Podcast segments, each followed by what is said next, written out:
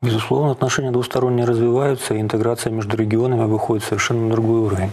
Значимым направлением двустороннего сотрудничества является импортозамещение.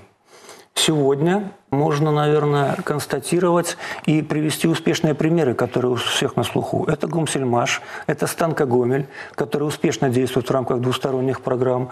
И сегодня, да, ну, необходимо констатировать, что да, сегодня есть проблемы.